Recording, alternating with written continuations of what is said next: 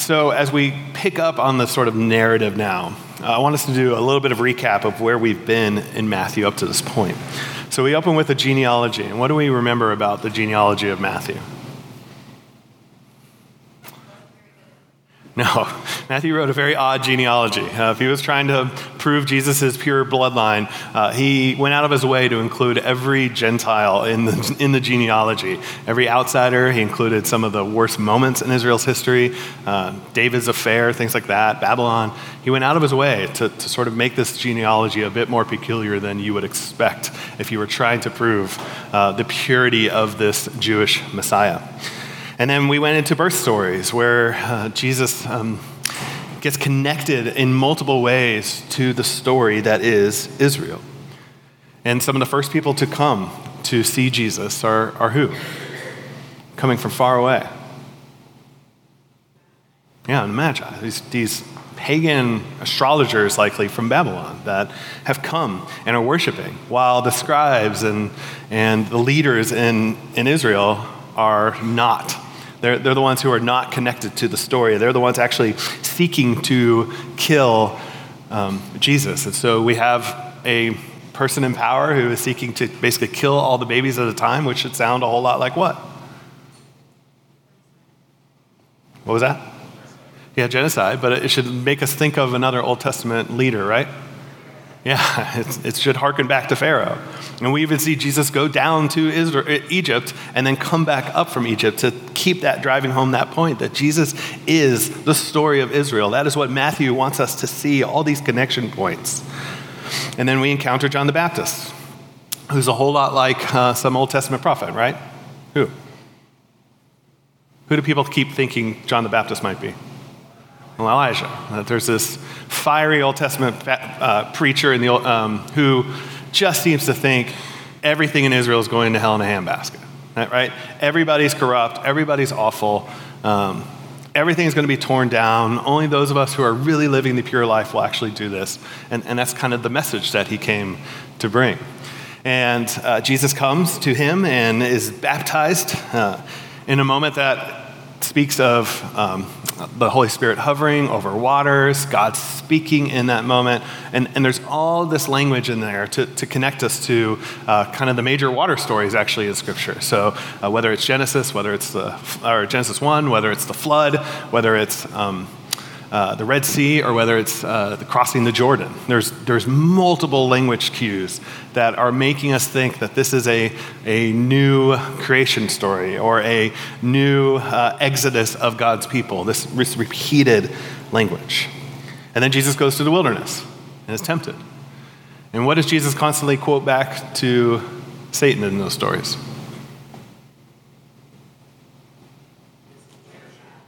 Yeah, yeah, not just the Word of God, but he quotes like the lessons that they learned when they were in the desert. So he quotes out of Deuteronomy multiple times, the very text that they, when they left their time, their 40 years in the desert, they go, Here are the things we learned. We learned man does not live on bread alone. We, so so they, he comes back, and once again, he's reliving in some ways the Israel story uh, as the story is being told here.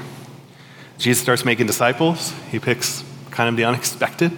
These are not the the world class academics who have done their way through Torah school, but they're fishermen and they're um, people that just are super common blue collar kind of boys for the most part. And as Jesus keeps doing his ministry, all sorts of people. We find people from uh, Judea in the south. We find people up in Syria. We find people from the Decapolis, which is a largely Gentile or pagan part of town. We find all of these different people who are following Jesus, and they're all desiring to be healed and drive out demons. And, and so you would imagine that this is actually quite a ragtag collection of people that have started following Jesus people with diseases, people that have been marginalized for all sorts of different reasons. The crowds start growing, and that is at the moment that Jesus delivers his Sermon on the Mount.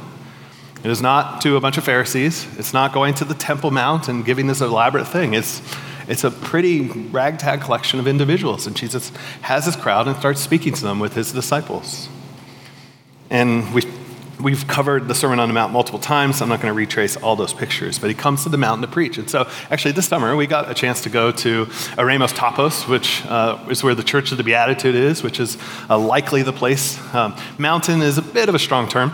Um, but uh, this kind of upper hillside that most people think that this is around where Jesus got to preach. And so we got to go there with my family um, and see this sort of place. And the Sea of Galilee is just directly behind, down the hill.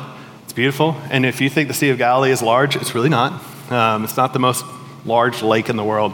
Um, it, so, sea is probably a really strong term for it. Um, it is a big lake. And so um, you could probably walk around it maybe in a day or two. Um, so it's not too large. And so it's a beautiful place. And so Jesus likely delivered his message somewhere on one of these kind of hillsides um, in the church, the beautiful church that is there now, just to give you a little bit of visual context and cues.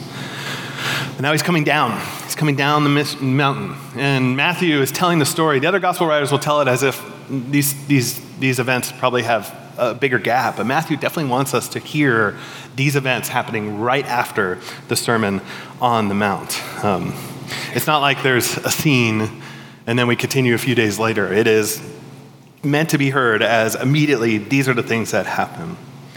Now, if he started his sermon by saying, Blessed are the meek, blessed are the poor, blessed are, are those who are persecuted, blessed are those who are grieving. Jesus now will I would argue, start teaching all right, what, is this, what does this now look like in action? He's fulfilling all that God has said in the Torah and everything else by his teaching, but now will also, I would argue, start living it out in his actions. Because what does it start with? When he came down from the mountain, great crowds followed him. And behold, a leper came to him and knelt before him, saying, Lord, if you will, you will make me clean. And Jesus stretched out his hand, touched him, saying, I will be clean. And immediately the leprosy was cleansed. And Jesus said to him, See that you say nothing to anyone, but go show yourself to the priest and offer the gift that Moses commanded for a proof for them. Now, it's important to know uh, when we hear the word leper, we tend to think of Hansen's disease. Uh, that's often where we go in our Western context. It's what Mother Teresa was working with in India and stuff like that. It eats away at your flesh. It's a really terrible, terrible disease. In Scripture, that's not necessarily exactly true. Uh, the word leper is really a wide range of any sort of skin conditions. You can have eczema and you would be considered a leper. You can have um, really, really ashy skin and you would be considered a leper. There's a lot of things that would be under the umbrella of what would be considered leprosy in, um, in ancient language. And so uh, there's, there's just about anything uh, related to skin diseases. Now, the Old Testament gives a whole lot of instructions to this. There's a lot of instructions basically on when you touch a leper, here are the things you need to do to cleanse yourself. Now, if it speaks that way, what does it then assume that we are going to touch a leper, right? Like, here's what happens. When you touch a leper, here are the things you got to do to clean yourself up. Like, there's a certain bathing process, there's a certain amount of isolation you're going to need to, there's certainly um, certain, just certain practices. Now, I want to be clear too. When we talk about cleanliness in Old Testament law, let me be very, very clear. Cleanliness and moral sins are two different categories. Okay? Sometimes we lump them together. Now, moral sins can cause uncleanness, but uncleanness is this wide range of categories that include a whole lot of things that are certainly not immoral things. Do you think it's a sin that a woman has a period once a month? No, certainly not. It's not a sin. I hope not. Or eczema. Is eczema a sin? No, it's certainly not a sin. Is smushing a bug a sin? It's, well, most of the time, no. Um, it's not a sin. And we have to be cautious not to conflate. Even having a baby, certainly having a baby is not a sin, it's a celebration of life. But in a very ancient understanding of, of body fluids and blood and all these sort of things, there, there's this idea of clean and unclean. It's, it's almost like, um, uh, I've heard it explained this way. Uh, I'll do it as quick as I can. Um, it's so, so, take God. God wants to dwell with his people. And he has all sorts of instructions on sort of the, the, the way things have to be prepared for that. And using symbols of life and death and stuff like that. Now, how many of us have been to a hospital, right? Just about everybody's been to a hospital. How many of us have been in, inside the operating room of a hospital? It's probably less of us. Um, now, the operating room is distinct, and, and it's distinct for certain reasons, right? Like, not everybody could just go to operating room, right? You either have to be the, the sick one or the, the, the one who needs help, or you have to be a set apart collection of individuals who have gone through a certain amount of training, who have um, who now have to go through a certain process to be clean, to make sure everything is prepared, and it's a set apart place for a certain action of, of healing, of, of bringing back life, of bringing life to a situation. And in some ways, I think there's, a, there's an interesting parallel of God going, Look, I'm going to dwell with you, but I'm, I'm, I'm, I'm almost, I don't want to diminish, but I'm almost a bit of a neat freak. And here's what I need I need a separate place. I need a cleansing place. I want to bring life. I want to dwell with my people. But uh, there's going to be certain people who are going to be set apart, and they're going to have to go through certain washing rituals and stuff like that because it's the language you guys understand and about washing, and about blood. And, and there's going to be this sort of operating room to help bring life to the people. But only certain people have access to it, only certain people are clean for that. And, and, so it's just a, a, different way to frame it. It's the same thing like we talk about holiness, but holiness isn't always a moral category. Like there's holy pots used in the temple, and there's holy and unholy pots. Not because they're morally better than the others, but it's an understanding of category of clean and unclean.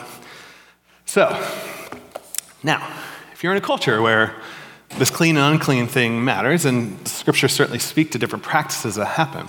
Now, if it's, it's wild inconvenience at times to touch a leper, right?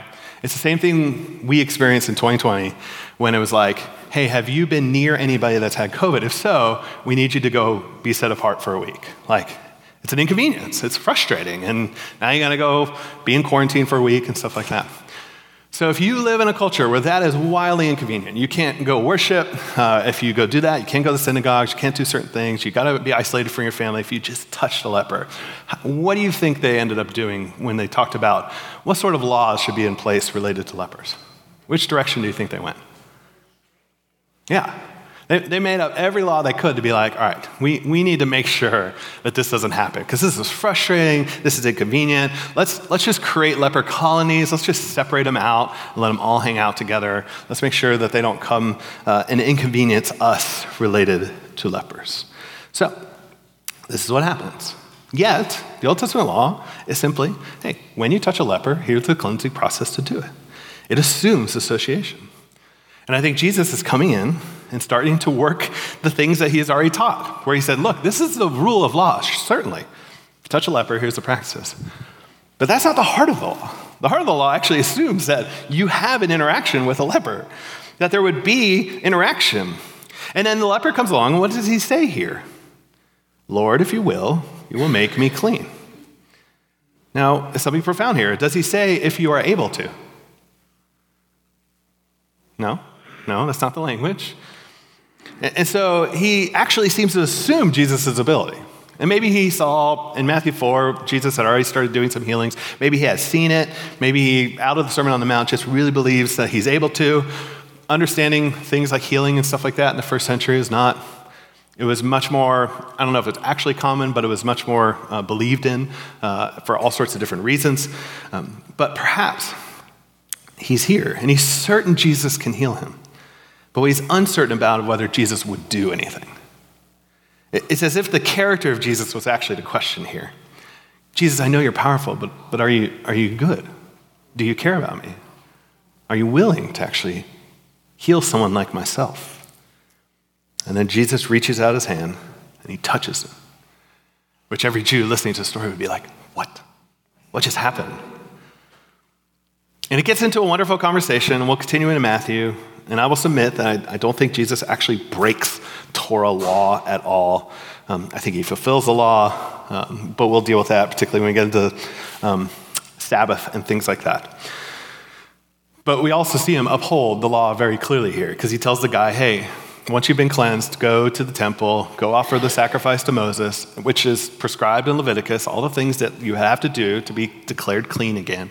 And he, he enforces it, like he supports the, the, the Torah practices there at least. But he touches them. And that's important to note because we will see, as we already read in, in the opening, we're going to see a very next story where Jesus doesn't have to touch anybody. Like we know that Jesus has power to, to heal without doing that. But Jesus stretched out his hand and touched him. And, and this is certainly a story of physical healing, but did the man ask for healing? Is that what he actually asked for? No.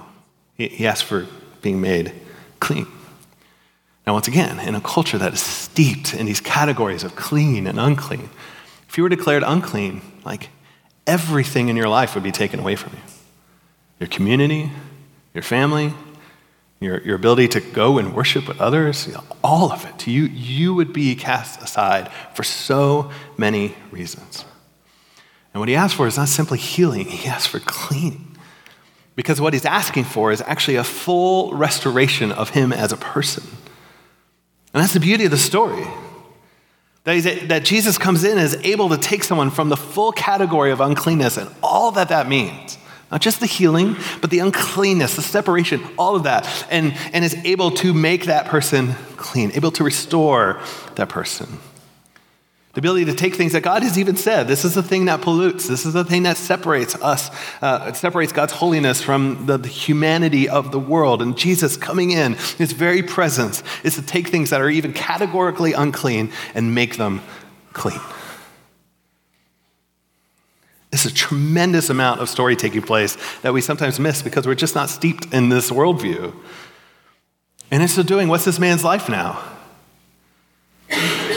Restored the community, restored to worship, restored to family, restored to all the things that kept him isolated. He's brought back into the community. He is fully restored. And this is what Jesus does. He's good news to the unclean. And the beauty is, he doesn't just keep us at a distance. Our uncleanness doesn't keep him away from us. It causes us to constantly actually enter in. He draws near and he touches. He touches this man takes us from sinner to saint instantaneously. We're brought brand new by his touch and his word. And he's not only able to, which is probably a piece sometimes we struggle, but he's willing to. Because this is what he came to do. It's essential to the heart of his message to step into places of death and separation and isolation and uncleanness and transform it. So when we blow it, when we sin, when this week has just been the worst. And we're not quite in the same categories of ceremonial unclean, but we still live with the moral uncleanness. What do we tend to do?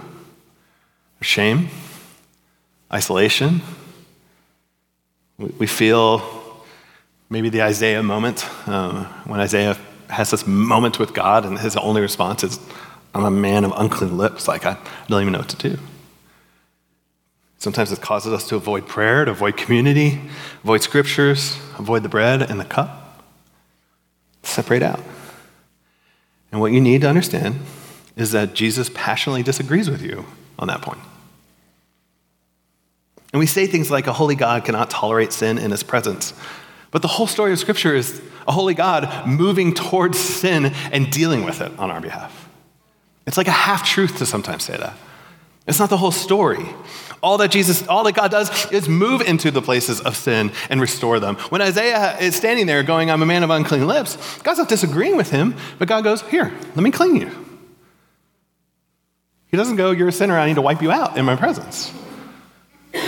He moves towards the sin and restores. And Jesus does this over and over again. And God takes what is unclean and sinful about us and makes us clean and restored. And Jesus is God's holiness on mission to bring holiness and restoration for all those who are going to follow him. That is the story. So when you've blown it big time, when you come in here and it's just a mess of a week, Jesus is not just able to bring his holiness to you, he wants to and is willing, and he's good news of that for sinners like you and me.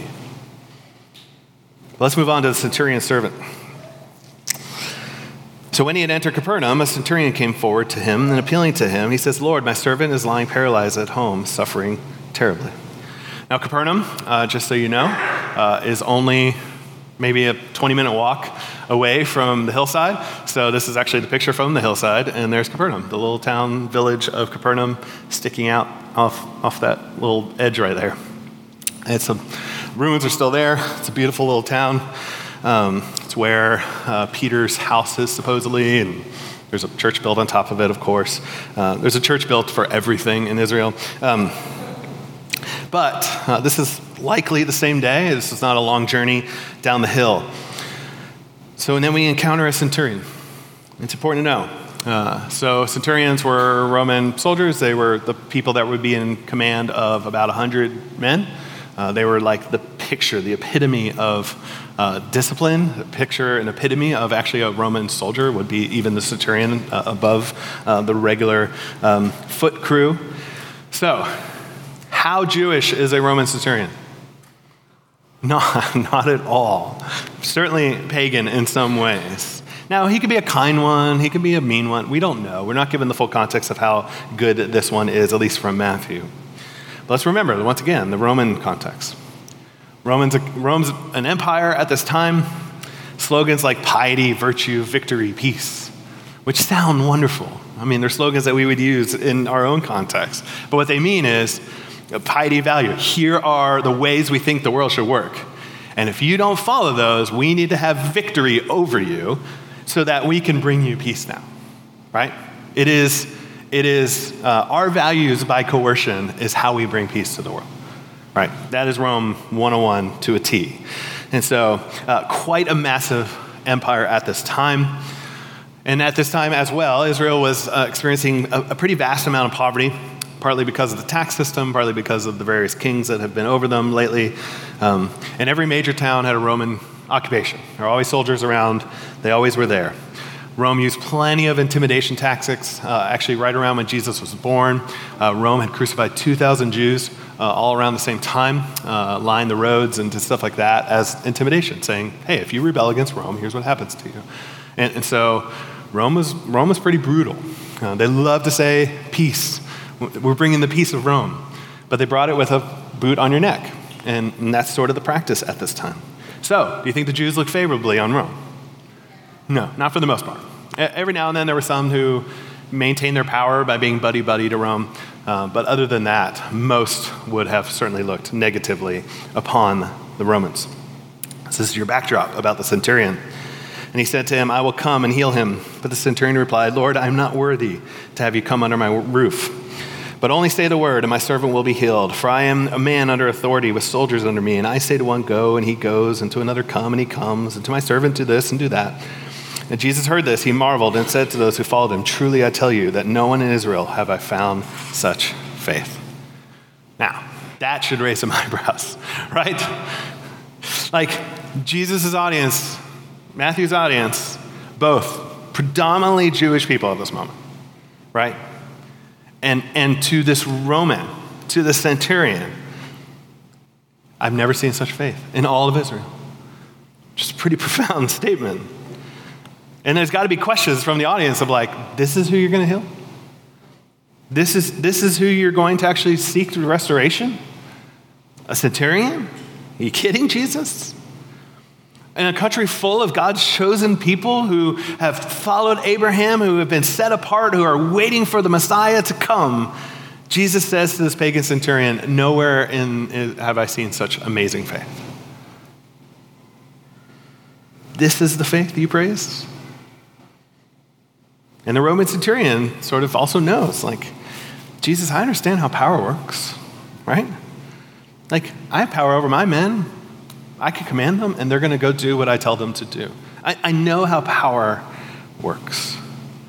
And yet he says, um, Jesus, I know you have power in some ways, but I think as a non Jew, uh, he actually uses the word suitable here. Uh, the word worthy uh, I would argue, is a terrible translation of the choice of the word there. Um, but he uses the word suitable. I'm not suitable to come into your home. And I think he would argue because I'm a Roman centurion. I think it was very clear that Jews had made clear that Romans should not be hanging out with them too often. I'm not, I'm not suitable to come under your house, but Jesus, I know how power works. And I believe you have power to do this. I think you do. And at this, Jesus just praises the man's faith. This man who represents so much of what Israel hates and he praises his faith. Now, remember Matthew. What do we say about his genealogy? What do we highlight? Yeah, the outsiders, Gentiles, all, all, sorts of different things. Like Gentiles from people groups that, that most of the time Israelites were not so keen on. What kind of person was Matthew? A tax collector, somebody who had sided with Rome. And he's telling the story. And he's making sure to highlight all right, Jesus just taught this amazing ethos of what his kingdom is going to be about. You know what he did? He healed this leper, and guess who else he healed? Centurion servant. And I think he's drawing out the understanding that there's, there's salvation even for those who are enemies, even for those who are outside of the fold. Because Jesus will double down here. I tell you, many will come from the east and west and recline at the table with Abraham, Isaac, and Jacob in the kingdom of heaven, while the sons of the kingdom will be thrown into the outer darkness. In that place there will be weeping and gnashing of teeth, and the centurion. Uh, to the centurion, Jesus says, Go, let it be done as you have believed. And the servant was healed at that very moment. Now, this is such a loaded section. So, how many people will come in that day? What does it say? Many, right? Which should be peculiar because he, Jesus just said the road is narrow and how many people come? Few. To probably a predominantly Jewish crowd, Jesus is like, this is a really hard thing. And yet he turns and says, hey, from the east and west, which would have already implied a, a, a Gentile crowd. Whenever there's uh, directional things of north, south, east, west, almost all the time it's related to uh, Gentiles, those outside of Israel. Uh, the number four also does the same thing, but we'll get there later in Matthew. And, and so I think Jesus is saying here Many will come. Many, many outside of Judaism will come. There'll be many who come. And, um, and recline at the table that we have been the stewards of Abraham, Isaac, and Jacob, this kingdom of God. And there will be sons of the kingdom who will be thrown out into the darkness, into a place where there's weeping and gnashing of teeth. So I at least want to address this one here. Um, in Jesus' time, so, we, as I said the other day, we will cover hell and some of those topics as we go. I'm, I'm careful against reading our theology back into certain phrases that pop up into the New Testament. So, in Jesus' time, there was a place outside the city walls. Um, it was often where those who they couldn't quite figure out the guilt innocence of, they would tie them up on the outside of the city walls and they created a test to determine whether they were guilty or not. And they would leave them out in the darkness overnight. So, with outside the light of the city, they would leave them out in darkness overnight. And there, maybe perhaps overnight, the animals would come and partake of the, of the day's garbage, because that's where the garbage tended to be on the outskirts of the city. And so people would be tied up, living in absolute fear all night long. And if they survived, um, if they died, then it was presumed, oh, they must have been guilty. And if they lived, then uh, they often came back actually quite crazed from a full night of living in complete darkness, wondering if they were going to be eaten by some animals. Um, and so they would often grind their teeth, or we were weeping, all sorts of stuff at night. And so this place on the outskirts of the city, particularly by the trash mound, became known as the place of the weeping and gnashing of teeth. So it's a literal location, at least uh, here. They picked up on some Old Testament phrasing of the weeping and gnashing of teeth that was tied into persecution and used it for this. So, Metaphor? Probably. Hyperbolic or not? Uncertain. It's hard to create a whole theology on, on hell and from this one phrase, and so I want to be cautious to ever do that. Perhaps tied to the destruction of the whole religious leadership of Israel that he's speaking of. Like, look, like you guys have the leadership right now, but that's about to be thrown out because we're going to see Jesus warn about that later on in this book as well. So, cool? Keep moving? I know you probably want to ask a thousand questions about hell and stuff like that, but we will get there. Matthew will get us there. So, once again, Jesus is the one inviting the outsider in. Once again, there's no one outside the scope of the kingdom of God. That's what Matthew really wants our people to see. He really wants his audience to see. And those who are religious at the time, which would probably be us here as readers too, may be caught off guard as Jesus tells these stories, or as Matthew tells these stories of what Jesus did. That, that he looks to somebody that all of us would go, no way. Right? And Jesus goes, such great faith. It's a common joke I've heard of when we get to heaven, we'll be surprised by two things those that we thought would be there who suddenly aren't, and those who we thought wouldn't be there who are. And I think that's the, the paradigm I think Jesus is challenging. To the religious leadership, being like, don't think you've got everything figured out and that you're safe. And don't think that this crowd is never going to make it. Those lepers, the centurions. It should lead us back to have that good eye of judgment. That krino, that everyone's an image bearer. Everyone has a potential to be the son and daughter of the king. And there's also a beauty of the how here. I, I love that Jesus is drawing near the leper in the previous story, but yet in this story, he's like, all right, all I got to do is say the word. It's great. And I think that invites us also. That's why we do things like global updates and tell the stories and stuff like that. Like we have a God who has the power to, to command our, or to direct our prayers into action around the globe. We don't have to be there. We could pray for Kyle and Amy today and believe in faith because we know how power works. Just like the centurion, that Jesus is able to do something about it. That we're not throwing them up in vain, but we have a God who has the power to command armies and to do so around this whole globe. And then lastly, Peter's mother in law, verse 14. When Jesus entered Peter's house, uh, which uh, in one of those buildings, one of those pictures, it's this little building, he saw his mother in law lying sick with a fever. He touched her hand, and the fever left her, and she arose and began to serve him. That evening, they brought to him many who were possessed by demons, and he cast out the spirits with a word and healed all who were sick.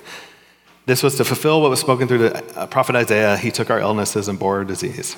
Um, so, a few things. This is probably where we note that Peter might be one of the older disciples, and he might be married at this point, um, that um, he has a wife that he has left behind at some point to follow Jesus.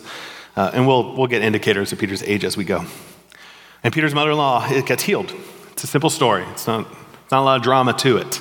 She has a fever, Jesus touched her, and then she doesn't have a fever anymore. Um, and she arose. And the Greek actually says he began serving them, not him. I, don't, I have no clue why the ESV puts him, um, but he, she began serving the, the, the group that is there.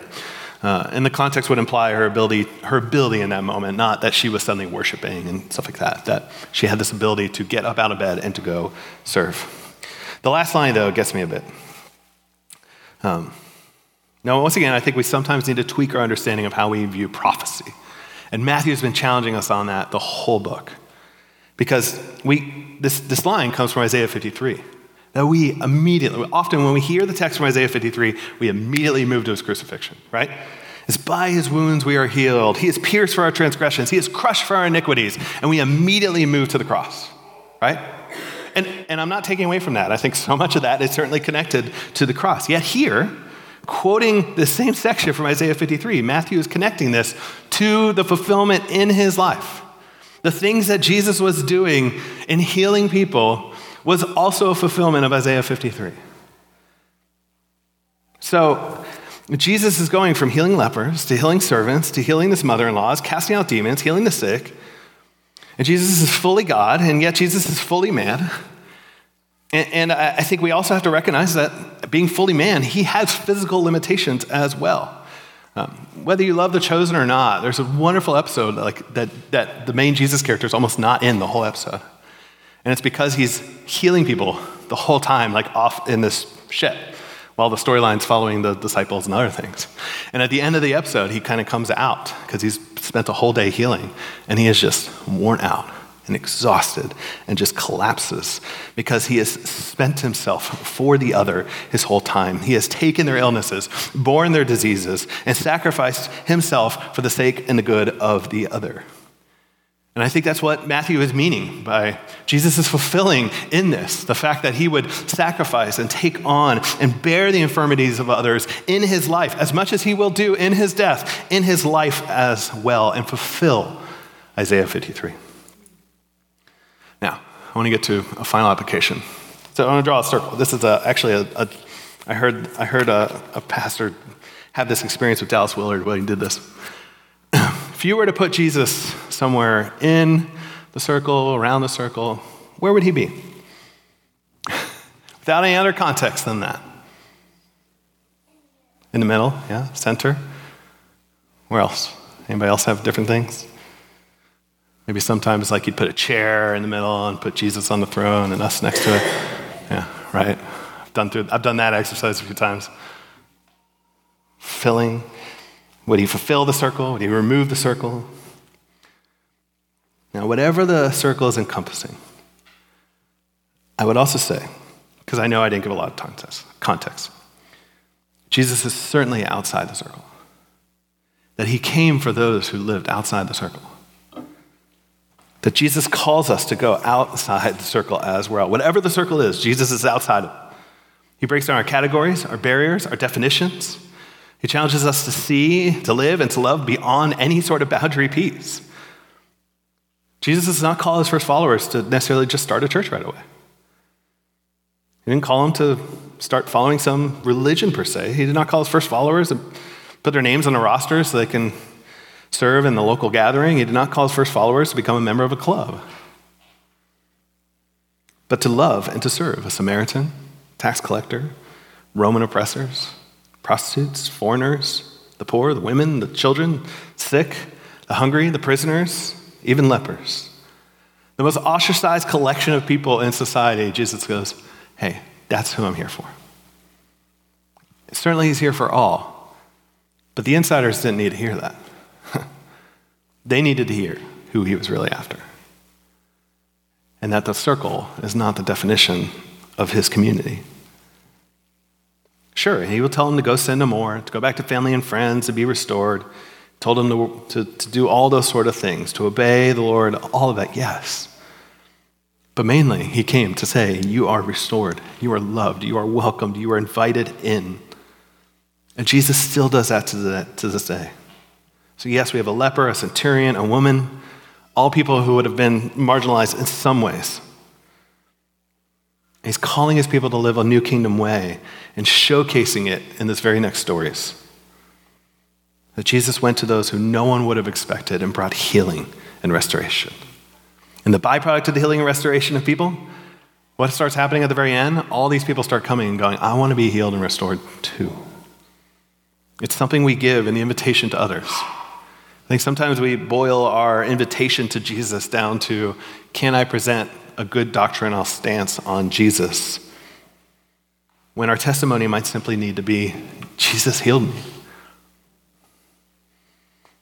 And sometimes it's less about getting our ducks in a row as we evangelize and more about saying, I, I had this sin sickness to me, a sick soul, and Jesus restored it, He healed it, and see what happens from there. Because they certainly aren't going, here's, here's how Jesus justifies us through his death, now come get healed. They have no categories for that at this moment.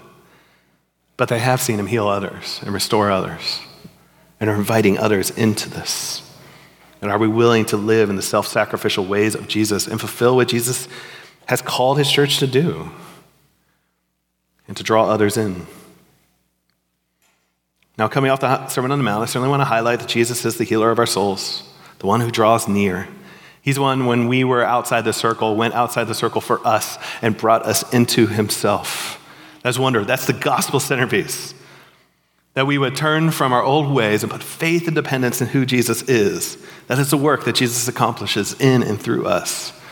But Jesus came from outside the Jesus came outside the circle to call us and now calls us to go do the same. But are we willing to imitate and participate in what Jesus is doing? And showcasing his kingdom and what it's like. I, I think we miss out on just how scandalous these stories are.